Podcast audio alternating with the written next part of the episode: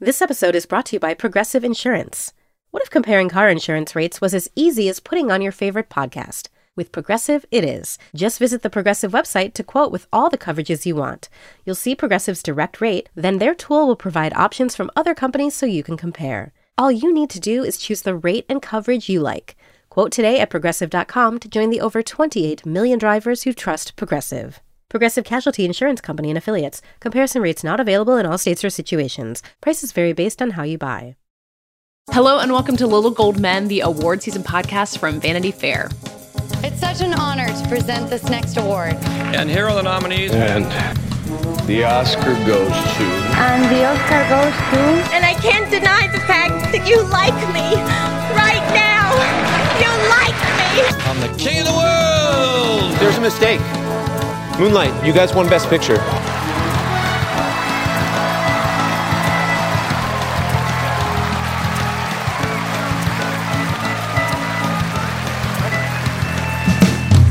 I'm Katie Ritchie, the deputy editor of VanityFair.com, and I'm here today, scattered to the winds. Uh, in her usual place, we have our senior writer, Joanna Robinson. Uh, hello, Katie. And uh, somewhere in Los Angeles, we have our chief critic, Richard Lawson. Hello, I feel like I live here now, I don't. You've become bi-coastal without even really trying to. At long last. Yeah. Um, well, so Richard, you're in town for the Vanity Fair New Establishment Summit, um, which is this is your first time going, right? Yeah, I haven't been before, um, mostly because I didn't really have a reason to. But this year I'm doing a panel about YouTubers because I just had a feature in the magazine uh, all about YouTubers run. So um, it seemed like perfect synergy to have me come out and moderate a panel. Will it make you feel more or less uh, decrepit than when you went to VidCon for your YouTube story? Oh God, I hope nothing could make me feel more decrepit than that. So I'm hoping anyway. Um, so yeah, you'll be able to watch Richard. Uh, well, actually, by the time people hear this, your uh, YouTube panel will have already happened, so the video will be out there. Um, you can there's like, going to be a live stream of all the summit events, and then in the back half of this episode, you're actually going to be able to listen to one of the panels from the summit, where it's going to be uh, co-producer and writer Lena Waithe, director Melina Matsoukas uh, of Queen and Slim, which is one of the fall movies that we kind of are all anticipating around here. They're going to be on stage talking about the movie with Lester Holt. So we'll listen to that interview in the back half of this episode. Um, but first, we just have all the usual like bits and pieces of Oscar news to catch up on. And uh, right before we started recording, we realized that the Gotham Award nominations are coming on Thursday. So as you listen to this, you may already know about those nominees. Um, Richard, you you've been to the Gothams a couple times. Do you want to give the brief rundown on what those awards are going to mean when we see them? I actually have not been to the Gotham, oh, but, um, well, but, I, but, yeah, mm. the rundown essentially is that it's a lot of like New York um, critics, I think mostly, who kind of they vote on the nominees, and then like a sort of I think glitzier coterie of people votes on the winners, um, and every year it's the it's the really the first you know test balloon uh, for the awards for award season. Uh, every year. So, um, I, you know, I was speaking with some people who are on those nominating committees, and they have a lot of films to watch. And I think one of the more interesting categories is they have a breakthrough director category. Mm-hmm. So that so that means you want they want if you're on the nominating committees, you want to watch a lot of first time features and things like that. And I don't know, it feels like it's been a pretty good year for that. Um, but yeah, I'll be curious because again, they they do tend to set the tone uh, early. Yeah, you get a good sense of what some critics' favorites are going to be. Maybe like what the underdogs yeah. you're rooting for. Like last year, First Reformed got a Best First Feature nomination, and that kind of led to Ethan Hawke getting Best Actor buzz, and then Paul Schrader getting a screenplay nomination. The favorite popped up there, If Beale Street Could Talk, which I think Beale Street last year, like people really thought of it as an underdog, and it kept popping up there. And then Regina King went and won the Oscar. So even if like the Gothams are going to pick more obscure and more indie movies than the Oscars will eventually, uh, it's a great place. To, I mean, at least your New York Film Critics Circle predictions can really shape up based on the Gotham nominees. Right, exactly. Another thing to keep in mind is that I won't name names, but some critics are on the nomination committee for, for Gotham's in the New York Film Critics Circle and then also the National Society of Film Critics. So Mm. Ah. certain certain critical voices are kind of on the down low, like very prevalent throughout the early phases of award season. This is the like the Freemasons of award season who have all I'm, I'm making a triangle sign with my hand right now. You can't see it. The, I'm making the Illuminati sign. Uh, well, I won't make any predictions because it will sound foolish by the time we get here. But next week, hopefully, we can talk about uh, maybe which of these indie darlings we'll be um, pulling for. Um, speaking of probably not indie darlings and probably not eligible for a Gotham nomination, uh, Richard, you saw Bombshell, which we talked about a little bit last week, uh, but Yeah. kind of made its New York debut. Uh, you you filled us in on the people who came out to see Bombshell on a Sunday night. It sounded like a hot ticket. Yeah, so it was at a, at the Crosby Hotel down in Soho slash Nolita, uh, whatever you want to call it. Um, yeah, and it was like an early screening for, I would say, friends and family slash a few press people, but it was mostly like Drew Barrymore was there because I think one of her co-stars from um, her Netflix show uh, Santa Clarita Diet was is in the movie. She was talking to Lawrence O'Donnell. Uh, Peggy Noonan, former Reagan speechwriter and the writer of the speech, uh, the George Bush speech, "Read My Lips, No New Taxes," was there. Two seats away was um, SNL wunderkind weirdo darling Julio Torres. Uh, Lucas Hedges was there.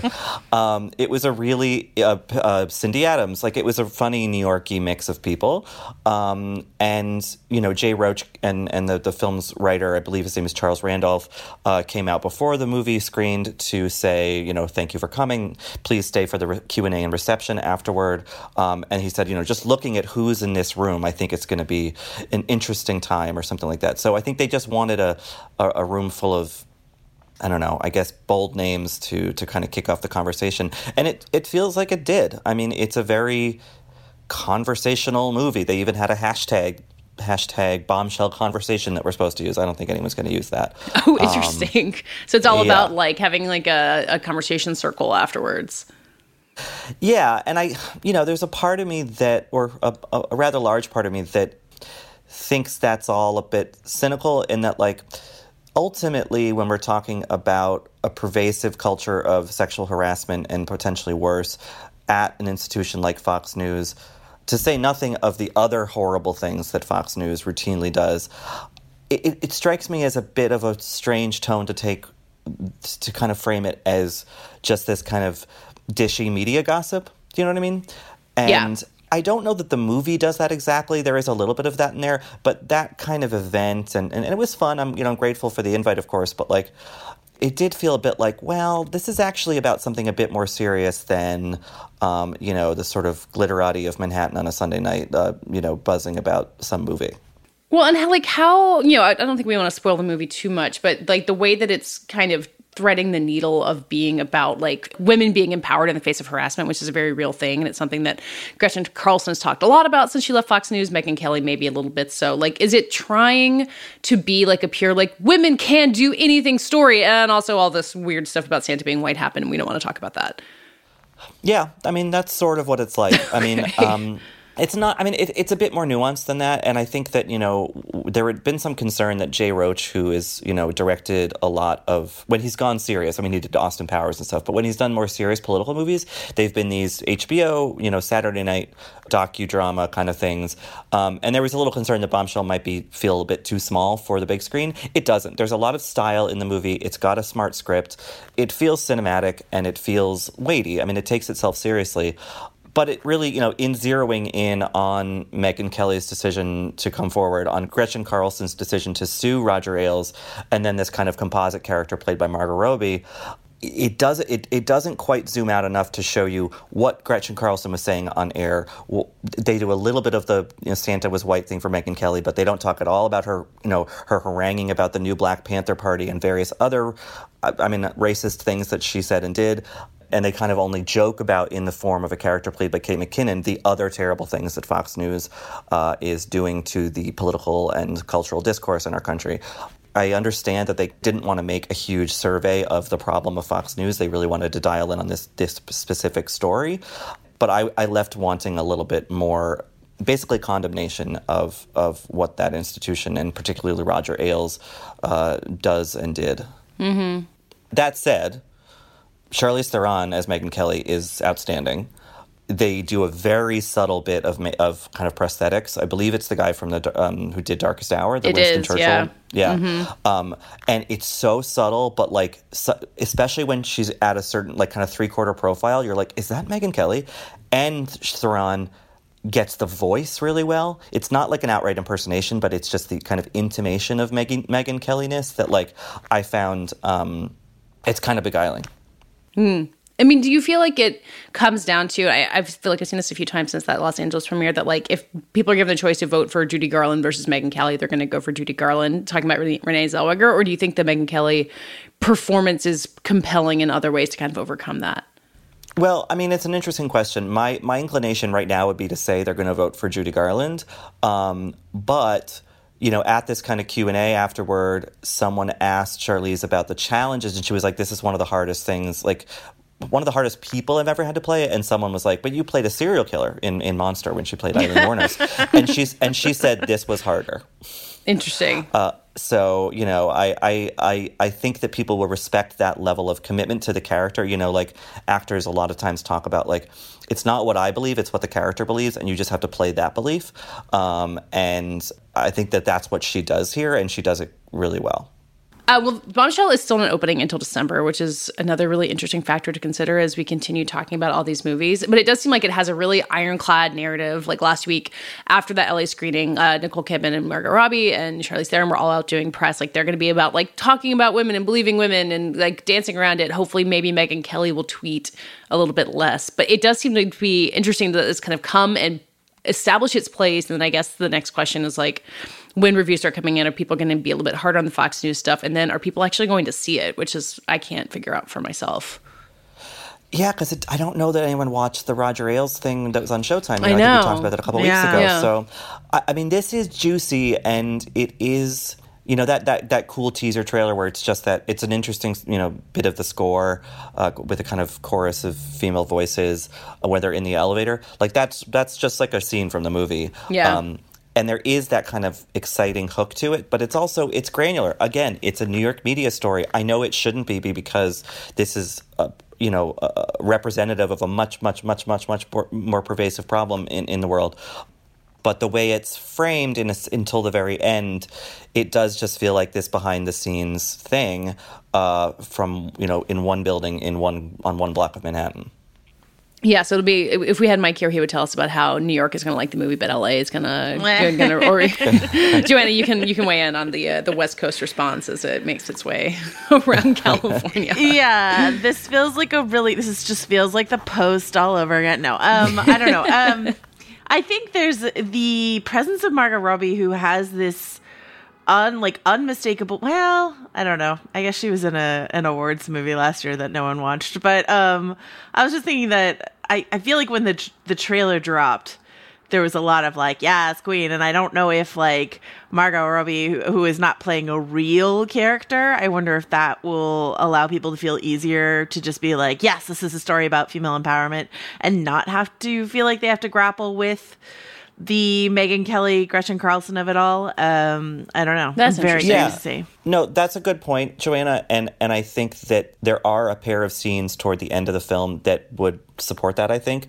Um, though one is not necessarily about empowerment, it's about uh, speaking, like just just speaking one's truth about what happened to them. You know, Right. and it's a really really powerful scene, and Margot Robbie is incredible in it, and it you know that's kind of the emotional core of the movie because one thing that the movie does that kind of annoys me is that they keep showing Gretchen Carlson and Megyn Kelly's kids as if to like humanize them, and and I'm I'm not against them being humanized, but like it's just a kind of a cheap ploy in a way.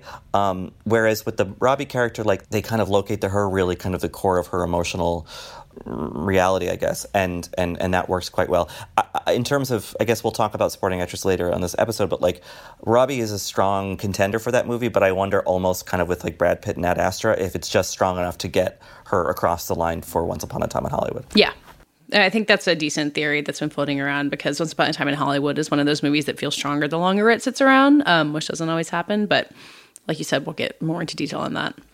I'm Bobby Finger. And I'm Lindsey Weber. Do you ever see a new face or name on your news feeds and say, who the heck is that? Our podcast, Who Weekly, is everything you need to know about the celebrities you don't. Think of us as your cheat code to People Magazine, your glossary for Hollywood, a shortcut to understanding pop culture at large. For the past eight years, Who Weekly has been telling listeners everything they need to know about the celebrities they don't.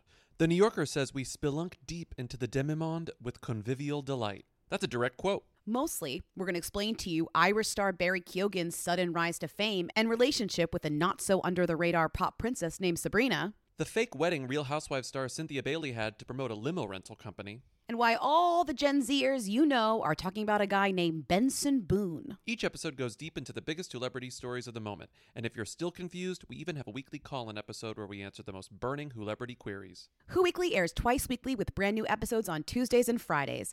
Listen and follow Who Weekly, an Odyssey podcast, available now for free on the Odyssey app and wherever you get your podcasts. Wondery's new podcast, Blame It on the Fame, dives into one of pop music's greatest controversies. Milli Vanilli set the world on fire, but when their adoring fans learned about the infamous lip syncing, their downfall was swift and brutal. With exclusive interviews from frontman Fab Morvan and his producers Frank Farian and Ingrid Segieth, this podcast takes a fresh look at the exploitation of two young black artists. Binge all episodes of Blame It on the Fame, Milli Vanilli, ad-free right now on Wondery Plus. Apple Card is the perfect cashback rewards credit card. You earn up to 3% daily cash on every purchase every day. That's 3% on your favorite products at Apple, 2% on all other Apple Card with Apple Pay purchases, and 1% on anything you buy with your titanium Apple Card or virtual card number. Visit apple.co slash card calculator to see how much you can earn. Apple Card issued by Goldman Sachs Bank USA, Salt Lake City branch. Subject to credit approval. Terms apply.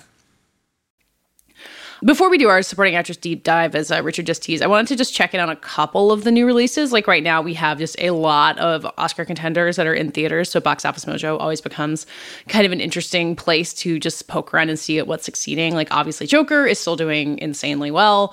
Um, but then over the weekend, both The Lighthouse and Jojo Rabbit, which are such wildly different movies, it's funny to talk about them in the same sentence. Um, they both opened really well in um, eight theaters for The Lighthouse and five for Jojo Rabbit. So it's a really small sample size. Um, but I think with JoJo in particular, like it had an A cinema score. It did kind of exactly what it did at Toronto. That, that, it feels like a pretty strong sign that that movie, we're not talking about it as much as we were a month ago, but it, it feels like it's really hanging in there, right?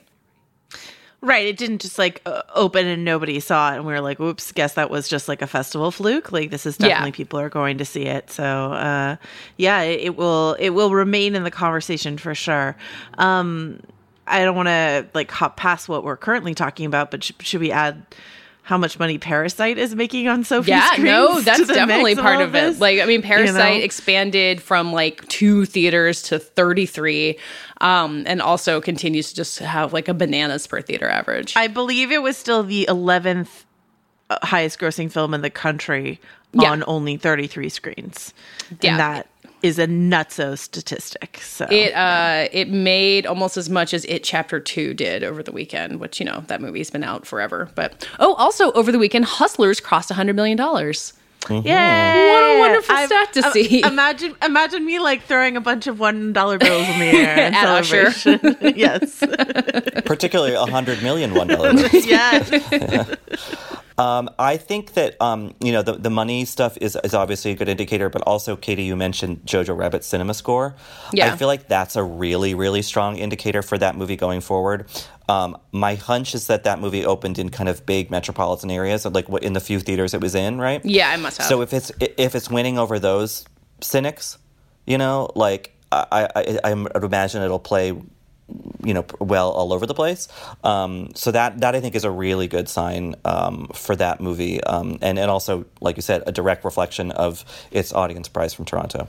Yeah I mean we were talking about the Gothams and how it's a preview of the critics prizes because we're going to start getting like you get the Hollywood Film Awards we're going to get the AFI Fest. Like there's going to be a lot of like buzz for people in a lot of different places but what's coming is Gotham Awards and then a bunch of critics prizes in early December. So for something like Jojo Rabbit or something that we're not necessarily expecting to be a critical darling but could still be in the awards race, like it's not going to start getting big buzz until the Golden Globe nominations, really, on that kind of mm-hmm. national stage. So if it continues just making money and being popular in that way, like that's building up a kind of a strong I mean, base of support feels weird because it's just people going to see it, but it's it, it's gaining strength in some way that I think could serve it later on. We need to start seeing memes. When, once the memes start popping up, then, then it's it's permeated culture. I mean, because you remember all the Green Book memes. Oh, I lo- love a Green Book. I mean, meme. I don't well, know. Like, I mean, I've seen I you tweeting I, in a fake Italian accent, Richard. I know, I know, I know it's out there. I feel like there was some like Viggo eating memes. yeah, happened, definitely right? folding a, a whole a whole pizza. Don't blame me for David Sims's crimes, Katie. I don't. That's what the purpose of this podcast is. Um, well, speaking of memes, Joanna, you were you were floating a theory that Joker, despite its ever presence and the fact that those stairs in the Bronx are being invaded by influencers in Joker suits, which is just the most horrifying thing I've ever seen. um, that you, you feel like it's fading uh, despite its continued popularity.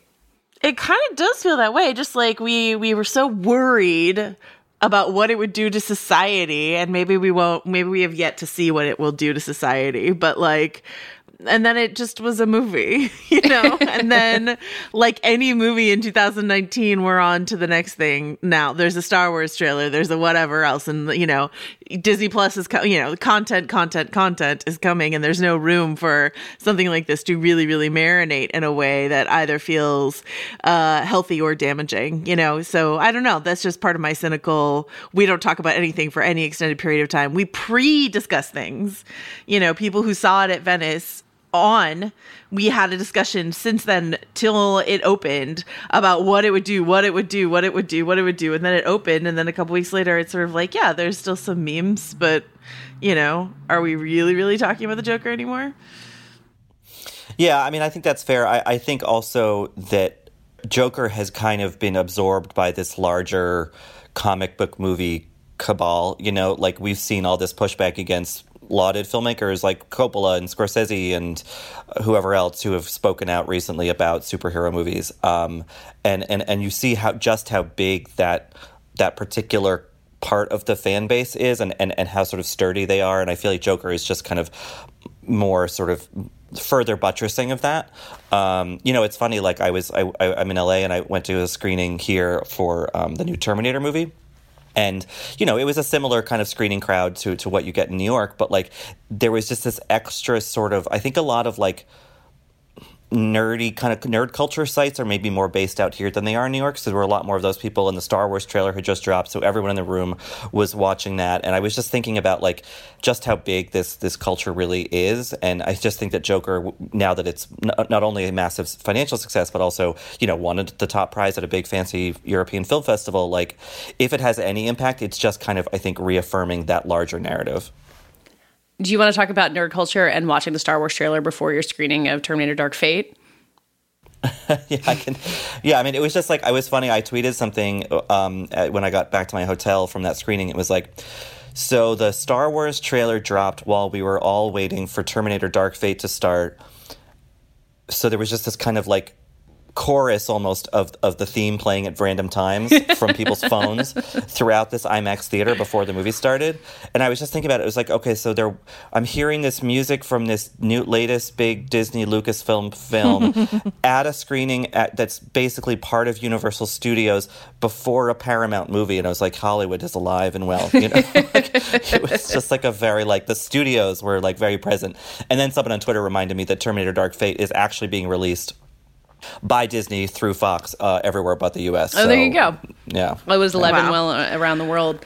Um, of course. Um, yeah, it's funny. Uh, my my favorite thing about like two conglomerates colliding about the Star Wars trailer is that that they aired it once again during uh, a football game, which like, and then of course they released it almost immediately online, so you didn't really have to watch a football game. But I know a lot of Star Wars nerds who were watching that football game just so that they could get the trailer because they did the like tease for the trailer and all that sort of stuff. So, uh, you know, I don't know, just uh, companies working together to pat each other's mm-hmm. backs and boost each other's numbers, and this is how these I mean really really they released it because a lot of people are already watching football and so they're like ah oh, we'll get a big audience but I don't know this is the last trailer of the Skywalker saga until they reboot the Skywalker saga in a few years. The whole like this is the final trailer for the, like the whole buzz thing. I get it, but like it just feels it's so funny that like two weeks before Star Wars series premieres on Disney Plus, they were like, "It's over, the end of the saga."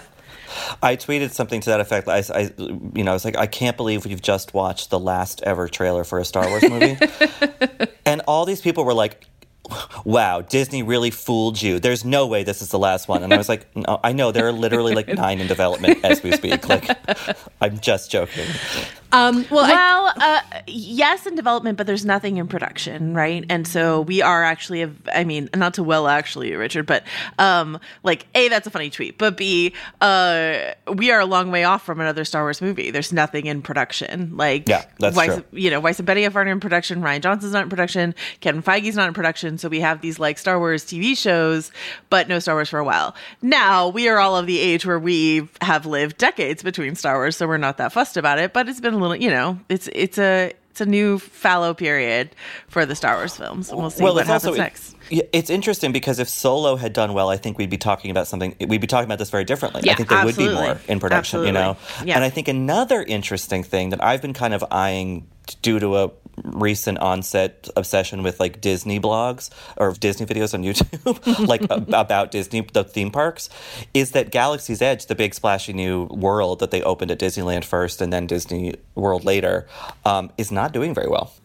I mean, I Mm. think it's doing. I think it's doing fine. It's just underperforming from where they expected. They Yeah. thought it was going to be nutso, and it's like doing very well. So, um, you But know. very well is terrible for Disney. yeah, yeah, it's underperforming where they estimated. That is true. Um, and I don't know how much of that they blame on like. I mean, I think basically the attitude of make Star Wars rare again, which was like my tagline out of the solo screening. Just like parcel it, let us just breathe. I think a lot of people are thrilled about this Rise trailer. They're really excited to see this movie because, you know, it's been at least, uh, you know, over a year since we've seen a Star Wars movie. Like, let's just all, you know, slow down and, and parcel it out. It's not like Marvel. It can't, it can't bear the weight of multiple movies a year, I think. Um, so Yeah, that's, I think also the, the Galaxy's Edge thing, that the, the, you know, which is the, the land at, at the, the theme parks, might be suffering from that old Yogi Berra problem. You know, of nobody goes there anymore; it's too crowded. Mhm. I, I, I, th- I think that people are just like, oh, that's going to be a zoo. I'm not going to go.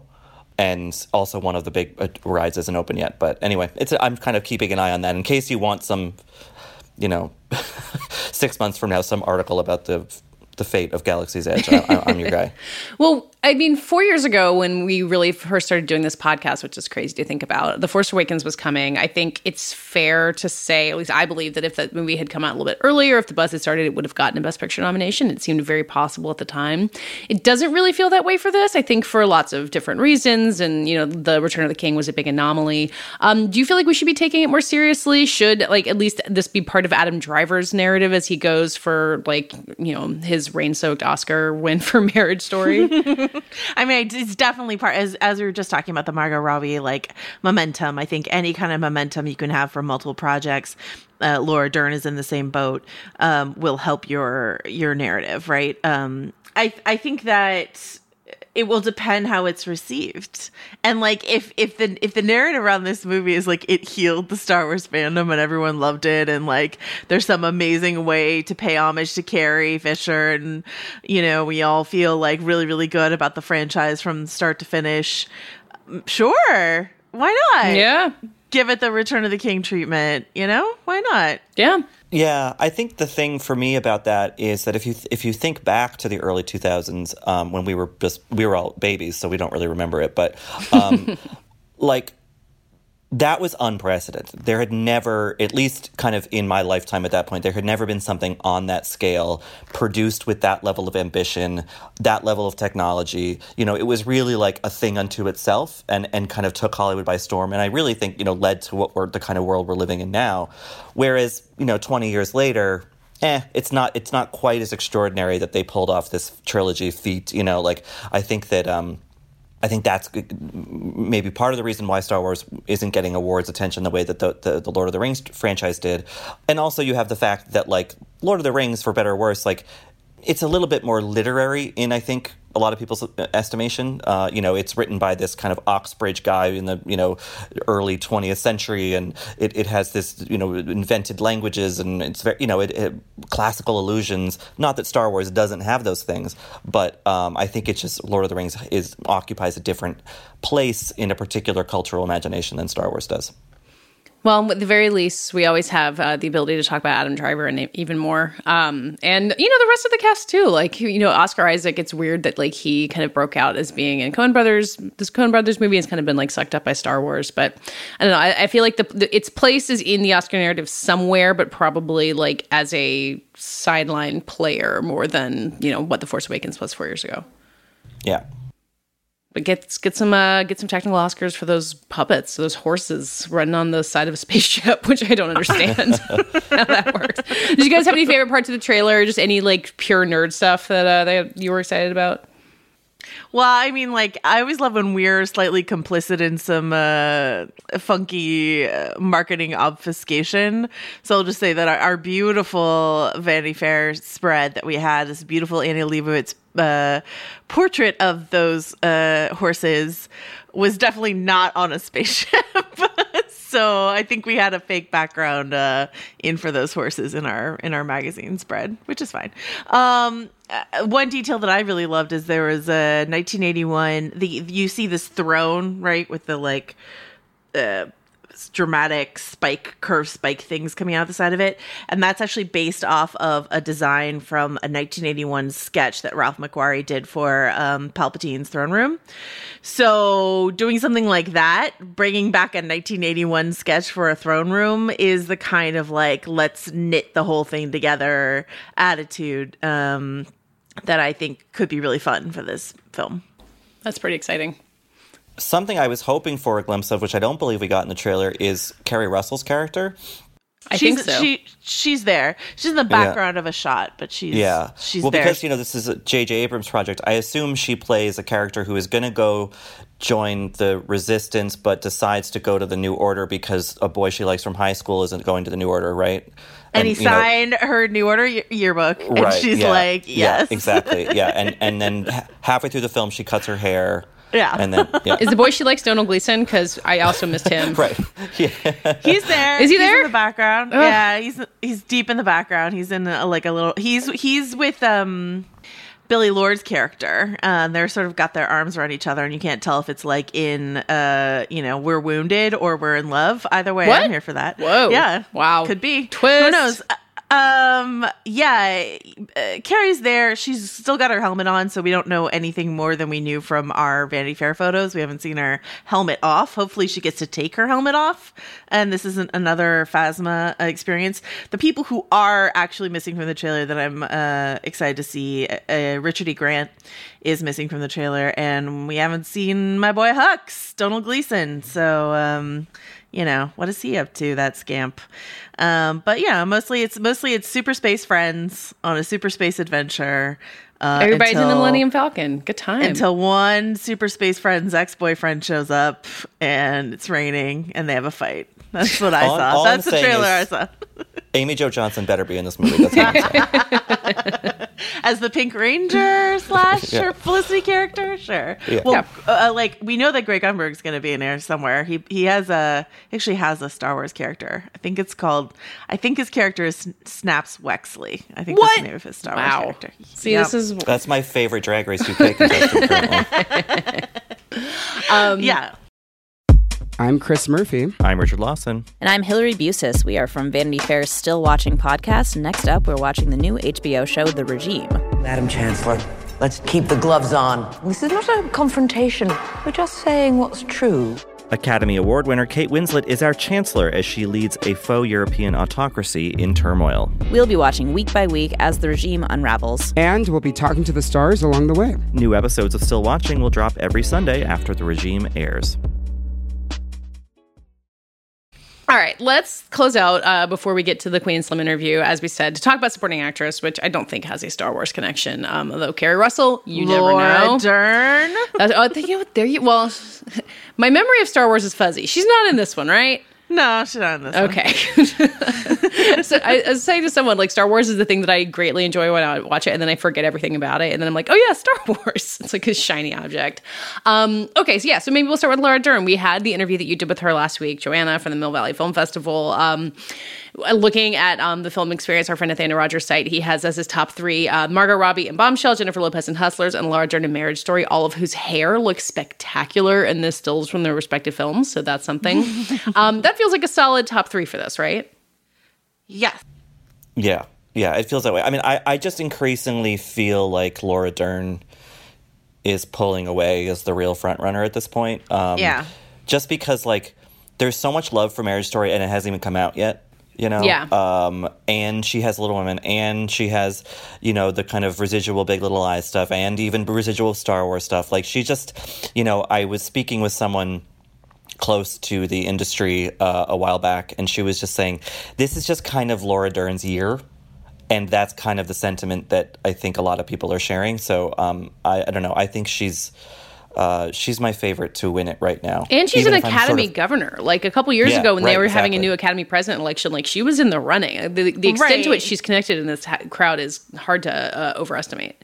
and the, all the work that she did with the museum. Mhm. Uh, if you read our profile of her uh, that we did this year, you know, like a part of it is set at the Academy Museum. Like, Yeah. you know, this is this is uh, her town. Um, when we were at the height of Hustlers mania. I was like J Lo maybe, but I was uh, talking to someone about the idea of doing like a because J Lo is doing uh she's doing plenty. We talk about playing the game and campaigning and how you can best campaign, right? And J Lo is is doing that in a lot of ways in terms of you know she's doing the Super Bowl, which you Katie Rich pointed out on Twitter. Uh, she's doing the Super Bowl halftime show, which will air right before voting closes, Like three days right? before. It's Yeah. incredible. Yeah. So like that's that's a great move, but that's sort of like this broad kind of camp like that's not targeted campaigning. Whereas i think what laura dern is doing like with the you know conversation that i got to have with her in front of a bunch of academy voters uh the other weekend um with the inside the actor studios thing and she's doing like a lot of her stuff that she's doing is more targeted uh, campaigning, Yeah. whereas maybe J Lo is doing like sort of wide populist campaigning. And if you want the win, probably the targeted campaigning is what you need to do. Everyone more than deserves it, you know. But I think Dern, because of that connection, because she's like, you know, Hollywood royalty, but in a way that doesn't feel like she does not deserve to be at the table. Yeah, yeah, yeah, um, yeah. You know, really, really gives her that momentum. Yeah, you could have said she had a career because of nepotism 30 years ago when she started, and then she's continued to have a fascinating career from there. Like she has proved Right. herself many times. Yeah, absolutely. Yeah, so yeah, um I I I mean, I don't want to call it like a done done deal, but it feels like a done deal cuz like we we were talking about Bombshell is this sort of like surprise uh by the time this this podcast posts some little women social media uh, reactions will be out there, right? And the surprise lurking in that is possibly Laura Dern in a supporting role, you know what I mean? so like that's what's waiting to to kind of throw things. I don't know. The mistake Jennifer Lopez is making is not following that old, old Hollywood adage. You try for the Oscar, you hope for the People's Choice Award. You don't try for the People's Choice Award and hope for the Oscar. She's getting it backwards. I mean, she's gonna. She could definitely still win a Golden Globe. Like, if only she'd had an original song in Hustlers. They really um, missed their shot on that one. Yeah. Um, wait, Richard, as we were talking about Bombshell, um, do you feel like you feel like Margot Robbie's shot is for Once Upon a Time in Hollywood more than Bombshell, right? Well, I think it just comes down to what people are going to sympathize with um, and what people are going to want to root for, and not just the performance, but the larger movie. You know, I'm from my vantage point, I'm like, ah, Bombshell, Fox News, Megyn Kelly, Gretchen Carlson, Roger Ailes. No one's going to vote for that. Vice got so many uh, uh, Oscar nominations, Yeah. like so many. I would argue though that Vice is more critical of Dick Cheney than Mm-hmm. Bombshell is of not of particular actors at Fox News, particular actions by Fox News, but they're not really the the movie again is not a ma- like a like a kind of macro criticism of the Fox News sort of ethos, its presence in, in society. So I wonder if that will put people off. But again, Robbie has this one particular. I mean, she has a lot of great scenes. She's really good in the movie. They're all all three are great. But she has this one scene in the movie that's so powerful, and yet still. When you have another performance riding a surge, you know, I think we've kind of said on the podcast that at this current juncture, Once Upon a Time in Hollywood feels like the, the best picture frontrunner, maybe a Tarantino win, maybe a screenplay win, certainly. Uh, Brad Pitt, possibly. Like, I just feel like Margot Robbie, as a kind of wistful imagination of Sharon Tate, that might carry a bit more uh, favor than this prickly Fox News movie. And yet, Margot Robbie is good enough, and the movie comes out in December, so people will see that, remember that they like Margot Robbie, and then vote for her for Once Upon a Time in Hollywood. Yeah, yeah, I think that's about right. Um, you talk about Little Women lurking as a surprise. Like none of us have seen this yet, but we've uh, Joanna, you I think have really wisely been eyeing Florence Pugh from the very beginning as a potential Yes. breakout because she's playing uh, Amy, um, who has, as we discussed on our book club episode, like she gets this amazing transformation that we feel optimistic that Little Women might do right by. I think some of Laura Dern's conversation with you suggested that too, right?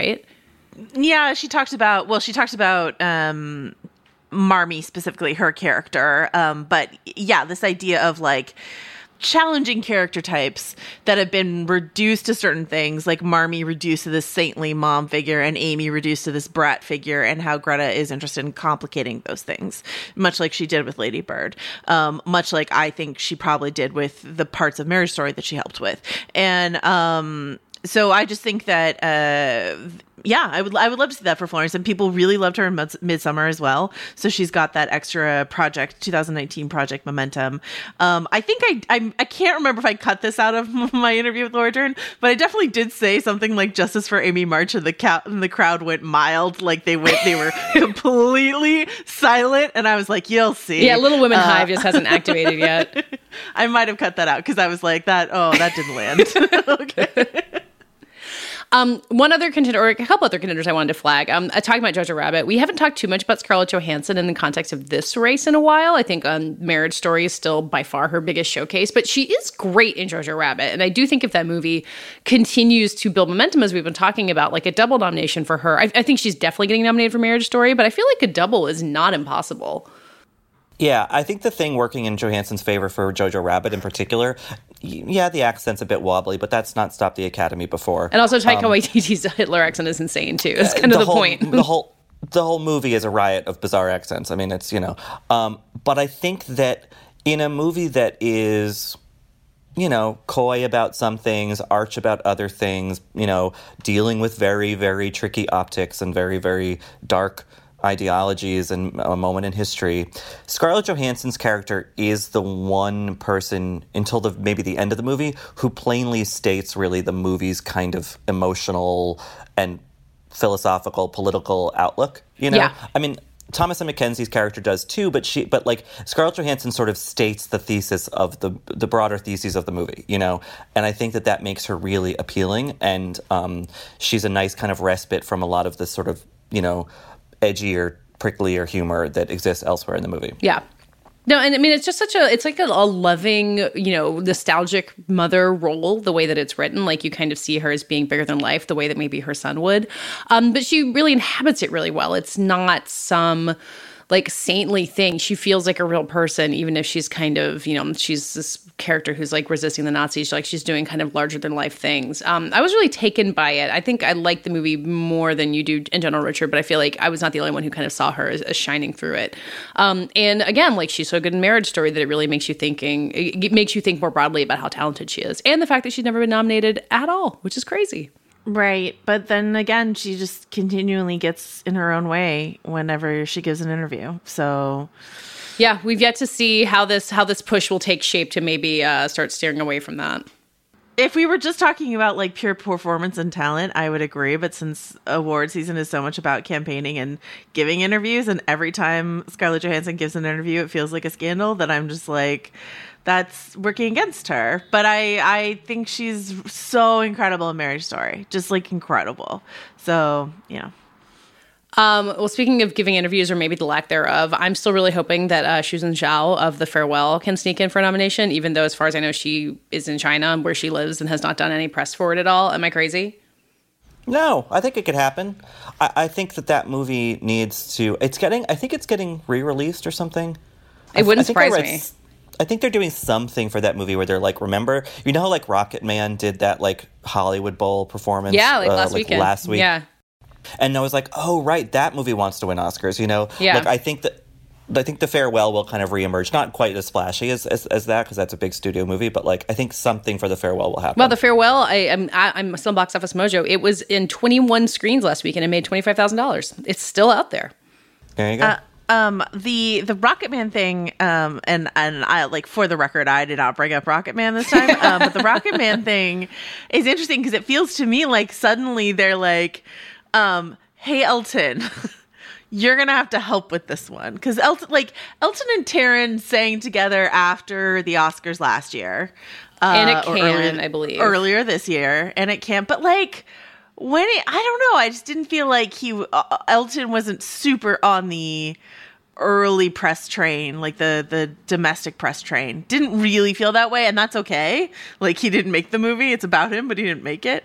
Um but i feel like this most recent push there was just like a lot of elton and taron take los angeles stuff on my timeline at least uh recently. So uh you know just the old the old elton push. Yeah. Yeah. uh get you over the top i don't know. It, it also had the feeling of like maybe a little bit Paramount being like, why did we release that in May? why maybe we could have put it out in late October. It's actually not that crowded of a field right in now. In the like- Bohemian Rhapsody slot. Yeah. yeah, yeah. Damn. Well, also Elton got out there dissing the Lion King music, which is like maybe the best publicity Rocket Man's gotten because like no one can resist a feud. It was, and he did a get- he did a song for the Lion King. That was the really crazy part. We just have to get Elton on Marvel movies, and then Oh yeah, my god, yeah, he's he's just waiting for somebody to ask him. My god. Okay, any other supporting actors candidates you guys want to get into? Well, my friend and friend of the podcast, Dan D'Addario, who's the chief television critic over at Variety, uh, he had this prediction when the Downton Abbey movie was about to come out, and then it subsequently did very well at the American box office. Um, I think it's made like eighty-two million dollars. Eighty-eight. Box Office Mojo is like my. Fr- it's made one hundred and sixty-four million dollars worldwide. worldwide. My God. yeah, which is insane. Dan was like, "Well, Maggie Smith is just going to win supporting actress. like that. Like that's just going to happen." I don't know if I I haven't heard anything else about that since, but like. it- you know, as the old McDonald's ads used to say, "Hey, it could happen." Uh, I, I wouldn't. I mean, Maggie Smith is beloved. That series is beloved. Yes, it is a movie based on a TV show, which would hamper it. I think, in the Academy's estimation, some. Um, I don't know. I feel like she's not. We should keep her in the in the mix, certainly. I mean, I obviously have to give a shout out to uh, a woman playing local California legend Dianne Feinstein. Okay, so like Dianne Feinstein, divisive political figure in some people's eyes, uh, but you know Annette Bening playing her in The Report, playing her in a very uh, admirable chapter in her long career, and um eh, but not as a saint you know what i mean? Uh i think it's a really good performance. You know we talked about you know prosthetics and playing a real life person stuff like that. Annette bening manages to like give you dianne feinstein without not going without going cartoony uh in a way that i that i really like. I mean the wig is doing a lot of work for her but she's also annette bening and uh you know wouldn't it be interesting to see annette bening who's come so close in lead so many times to like get it in supporting finally or something like that? So um Yeah, I mean, speaking of Adam Driver and his ever presence, like that's the third Adam Driver movie of the fall. But I do think it will, like, the report is kind of a dense and not necessarily like easy movie to grasp onto. But I think Adam Driver's presence in it might keep it uh, on the top of people's minds, and then Annette Bening could really benefit from that. It's dense, but it's also like I if if people see it, which they should, I feel like they will feel like they saw something very important. I do think it is very important and urgent and uh you know, the way that we thought maybe the post might be a good uh you know, commentary about people in our government uh, or people in our media or, or whatever doing uh, speaking truth to power in the ways that they can. Um, so I don't know that that would be interesting. I don't know. Dianne is uh, like. Uh, with love, I voted for her every single time that I could, and and I actually qu- quite like her. But I think you know when you have a long career in politics, inevitably there are compromises. So of course she is like a divisive figure even on the left. But uh, you know, I, I think I, I think it would be fascinating to see Annette in there, and I'd love to see it. Well, once again, speaking for the Californians, this is what they're uh, they're going to be looking for. Give the Californians what they want. I was looking through Gold Derby just now to see if there were any other people I was missing, and it's just funny because not every contributor to Gold Derby like updates regularly, and so you get these like old old predictions from like May or something like that. And I just saw one that was had Anna Paquin from The Irishman listed, Oh, who- and she has like maybe two lines in that movie. So let's just pour one out for those that, Uh, that hope. that this had Oscar buzz of uh, supporting Yeah. actress campaigns. Exactly. um, all right. Okay, so let's now move on to uh, sharing the audio from the Vanity Fair New Establishment Summit uh, of Lena Waithe and Melina Matsoukas talking to Lester Holt about Queen and Slim.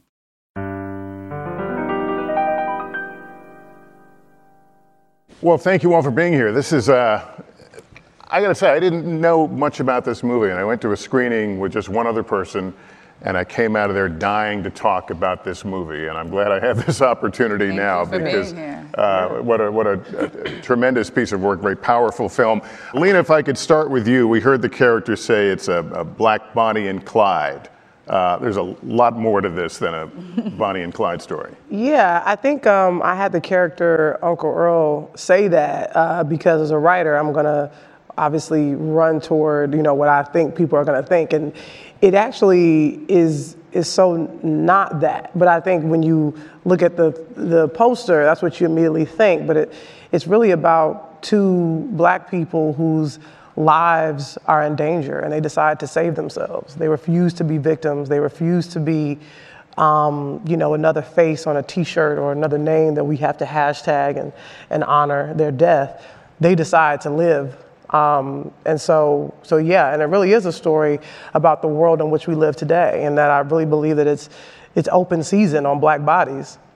Um, and for some reason, as if you were wearing a, a police uniform, uh, you sort of have this sort of license to kill black people in their homes unarmed.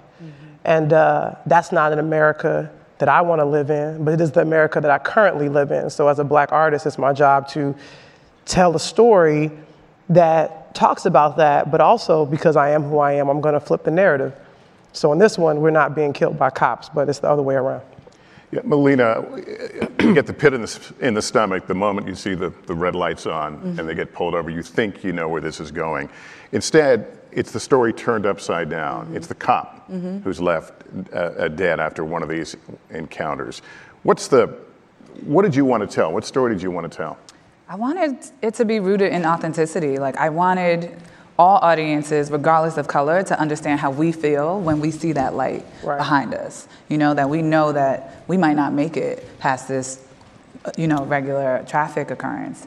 Um, and I definitely wanted us to come out as victors and not victims, um, but really create empathy for black people and for you to understand our struggles, our laughs, our celebrations, and really yes, like not demonize who these characters were and show them as real people. I'm thinking uh, some people might see this film and struggle with the idea that they're rooting for these two individuals. They should. You know, they're rooting to end racism. They're rooting to to correct the wrongs in, in this world. They're rooting to uh, create equality in all of our institutions in this world. Like, you know, it seems like a, a simple, I think, backdrop, but yes, you're rooting for what's right. And, and we see individuals in the movie who are rooting for them. That's part of the story. And again, I don't want to give out too much. Queen, as we learn in the movie, has a very hard shell. She's Mhm. carrying a lot of baggage. They're very, very different people. But I want to talk about how you portrayed a black love story and what you think has been missing in the way it's been it's been treated before. And I'll, I'll put that to both of you. Yeah, I mean, for, for both of us, number one, I think it was important that we represent a black love story, that we have two dark skinned actors um, on screen, and we show the beauty between black unity um, and black love, and that's not just romantic love. So that was really, I think, important for both of us. Um, we also wanted to show, I think, black masculinity in a way that was unexpected, you know, where Slim can be this kind of vulnerable man that is simple and finds joy and love in the simplicity of life.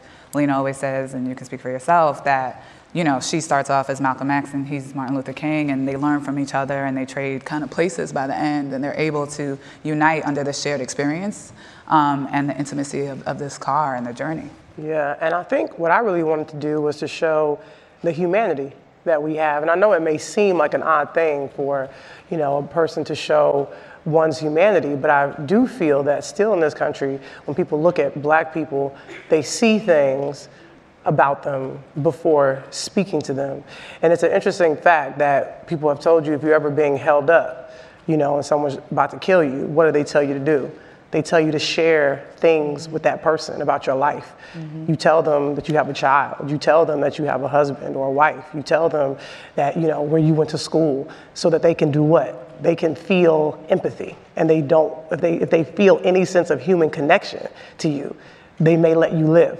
And I think that's really what I was ultimately trying to do every time I sit down to write characters. Is like, and I think I know, I always say I want to be the you know, writer version of Gordon Parks. And that he did so beautifully is he captured what it was like to be black in America with photographs. Uh, whether it be one of my favorite photos of little black children looking through a fence and looking at white children playing freely on a, par- on a, on a playground.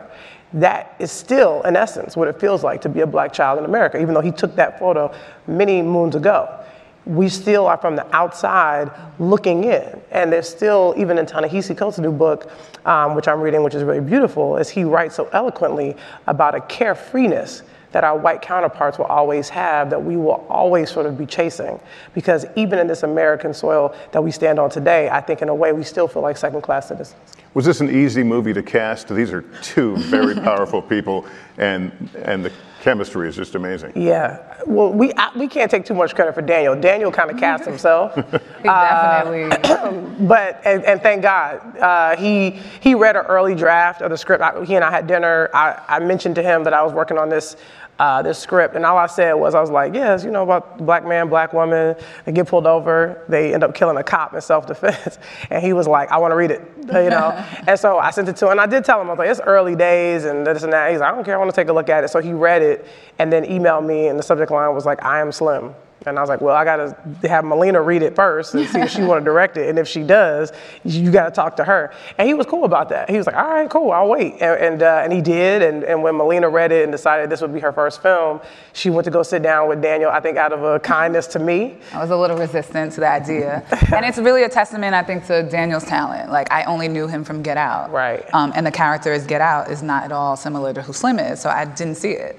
And yes, we went because of Lena to what was supposed to be a five minute coffee and turned into a five hour long conversation. Right. Um, and hopefully now a lifelong working relationship. Absolutely. Uh, but I say, like, he's all Paul Robeson. Like, he yes. had to play this role. He has his own experiences with police brutality. Right. And it was really important for him as a human, um, I think, to portray Slim. And he did. He cast himself. He cast did, he himself, did. and then I gave him the role, and I called Lena, and I was like, "I hope you're still into it because Dan, I, I, I offered him the role, or like, he took it rather." Perfect. Um, and then, you know, since we had Daniel, and we have this tremendous talent, and both Lena and I felt it was really important to use this opportunity to give the platform Right. to break a new black actress, Yeah. right? And so now we have to, exactly.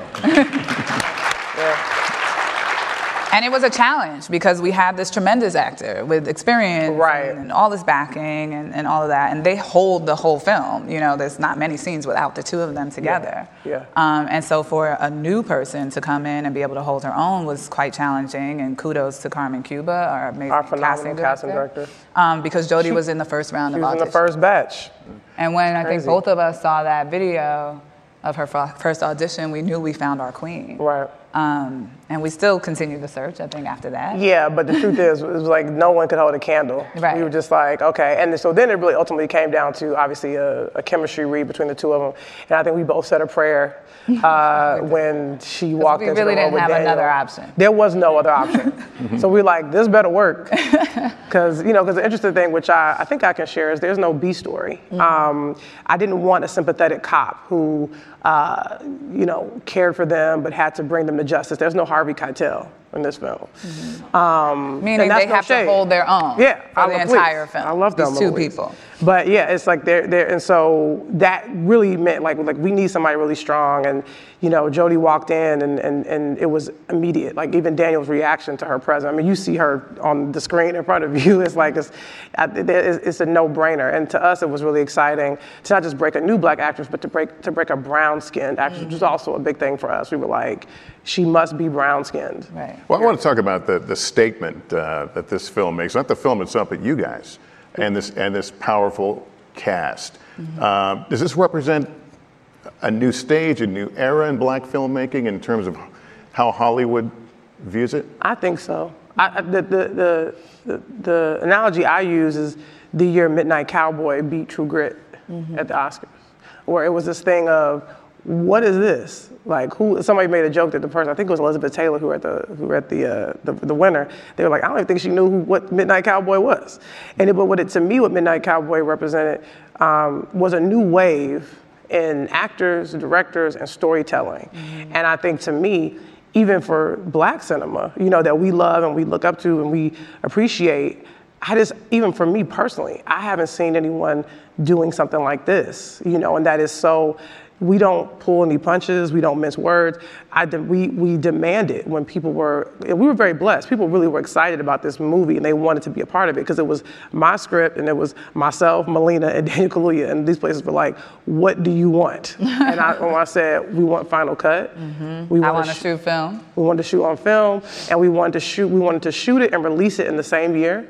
Um, and uh, I think we wanted like 20 mil. And so, and we got that. And you got yes, yes, yes? Yeah. if they wanted it, and also too with the We test wanted to screening. maintain- maintain and it was control. important with the test screenings because I think those are barbaric, and I think we should do away with them. Um, but I said if we do do a test screening, I remember being on the phone, the two of us with Donna. I said if we do a test screening, there'll be one of them. What comes out of it will not affect the create with the creative and the film, and it should be a 100% black audience. And she agreed to that, and that's what we did. Are these hard films to, I mean, the, the initial pitch, was it hard? There was no pitch. They pitched us. Um, That in itself is.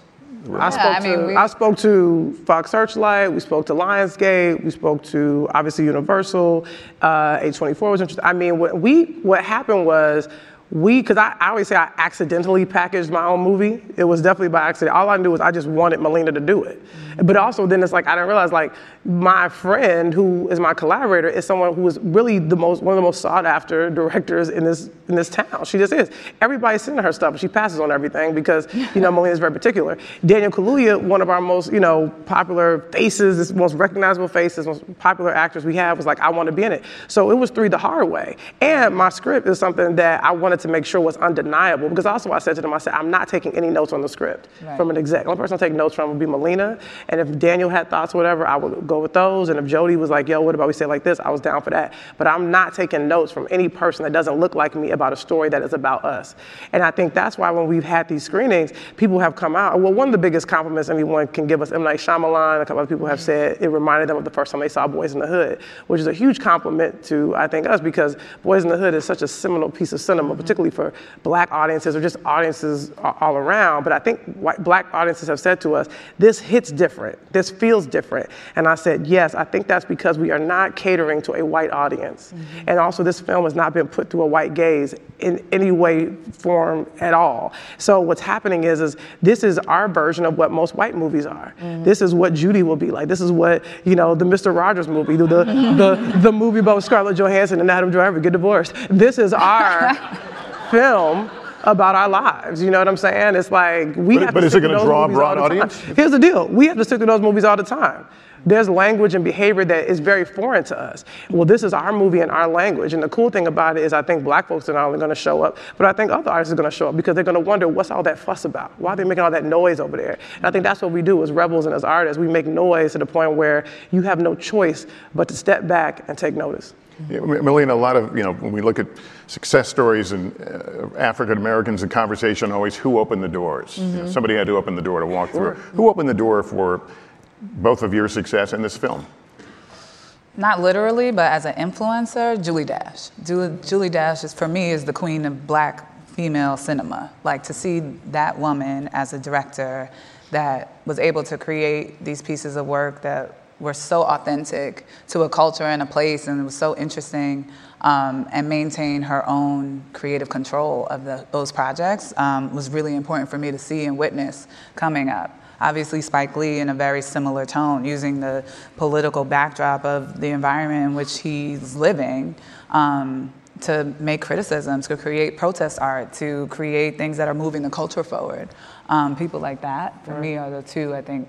And Hype Williams. I always go back to Hype Yeah. Williams. You know, I grew up an MTV baby and seeing the way this, this black man could photograph black bodies and women and men um, in incredible ways and, and could change the way we see the ugly and see the beauty, I think, in our experience. That was really influential um, on my life. Yeah, Lena.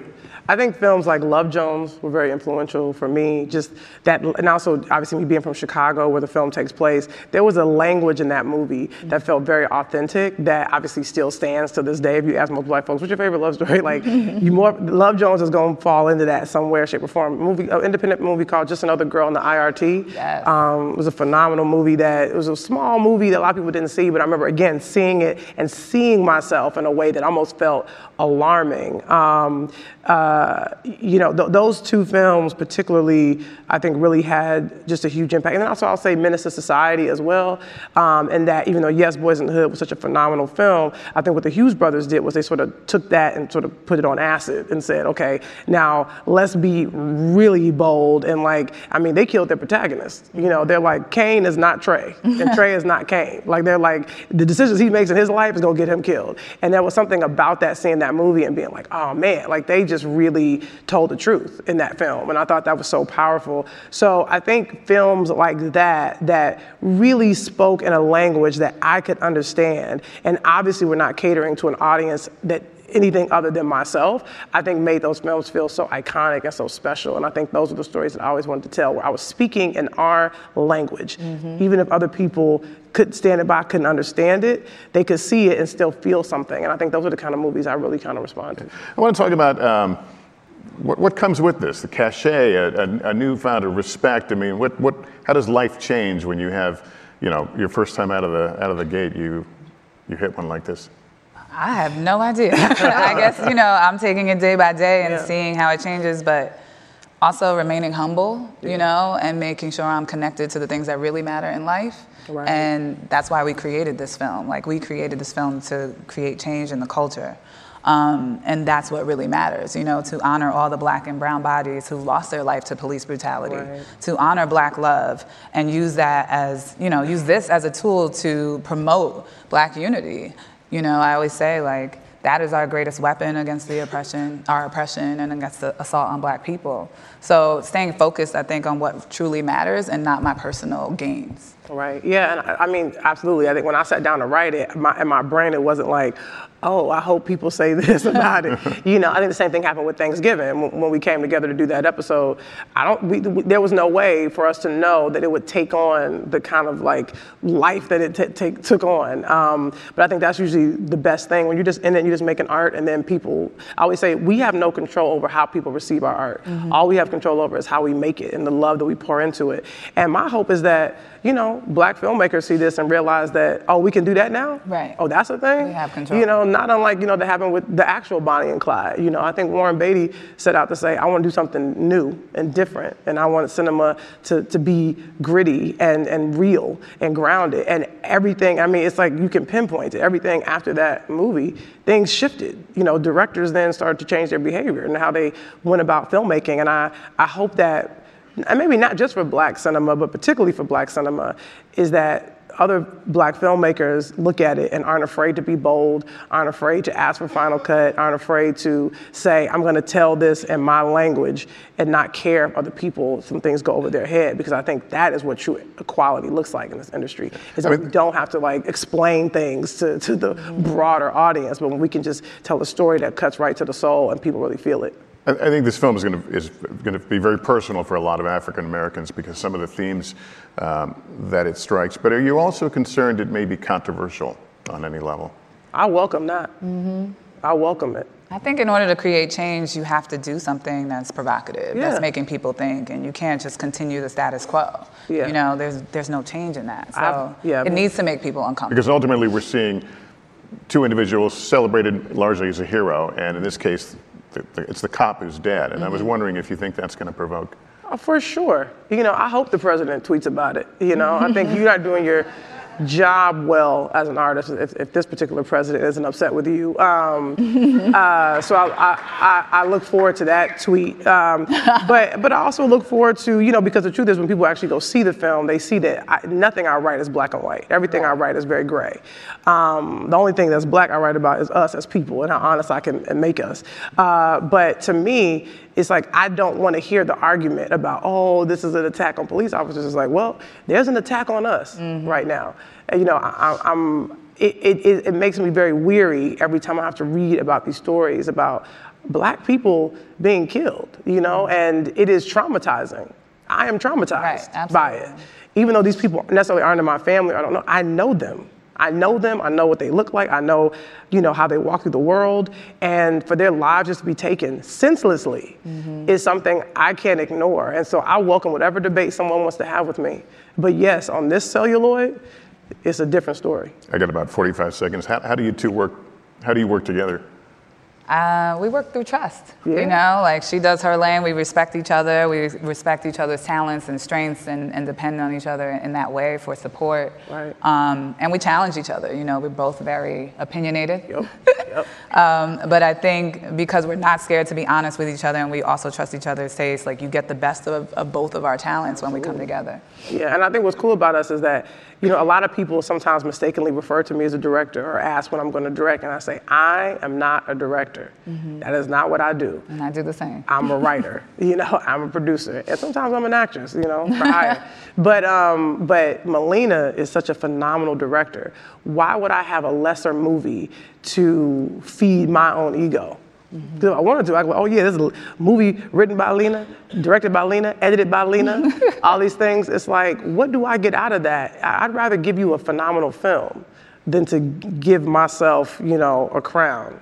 You know what I mean? It's like I'd rather work with my sister who is so gifted, so gifted. You can tell from looking at the trailer. Like people keep saying, like, so the trailer is amazing, the shots are beautiful. I'm like, yeah, because that's Melina motherfucking Matsoukas. you know what I'm saying? So it's like, that's why I don't have no I, I just show up and go, oh, that's a beautiful shot. Okay, great. Let's make sure these words is right. Let's make sure the pacing is on point. Da, da, da, da. And, um, and I always say about Melina, I feel like it's, it's as if we shared a room growing up, even though we didn't. But that's how it feels. We love each other like sisters. We bicker like sisters.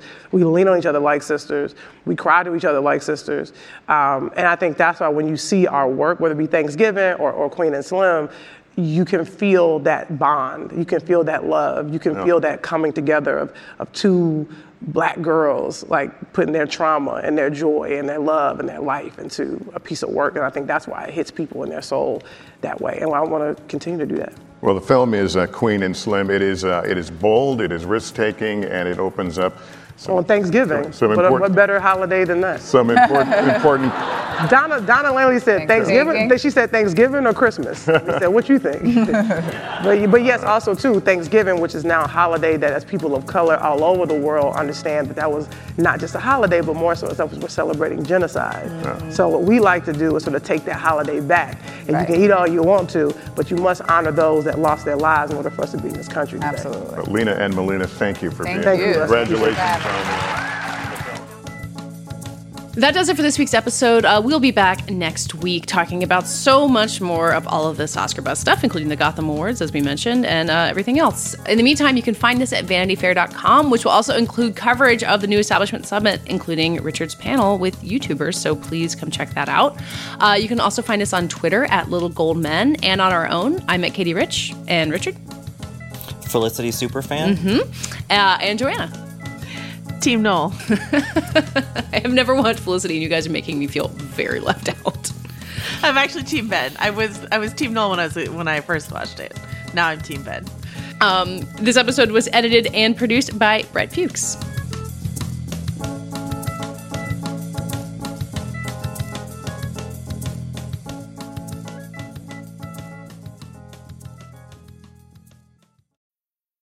I'm Alex Schwartz. I'm Naomi Fry. I'm Vinson Cunningham, and this is Critics at Large, a New Yorker podcast for the culturally curious.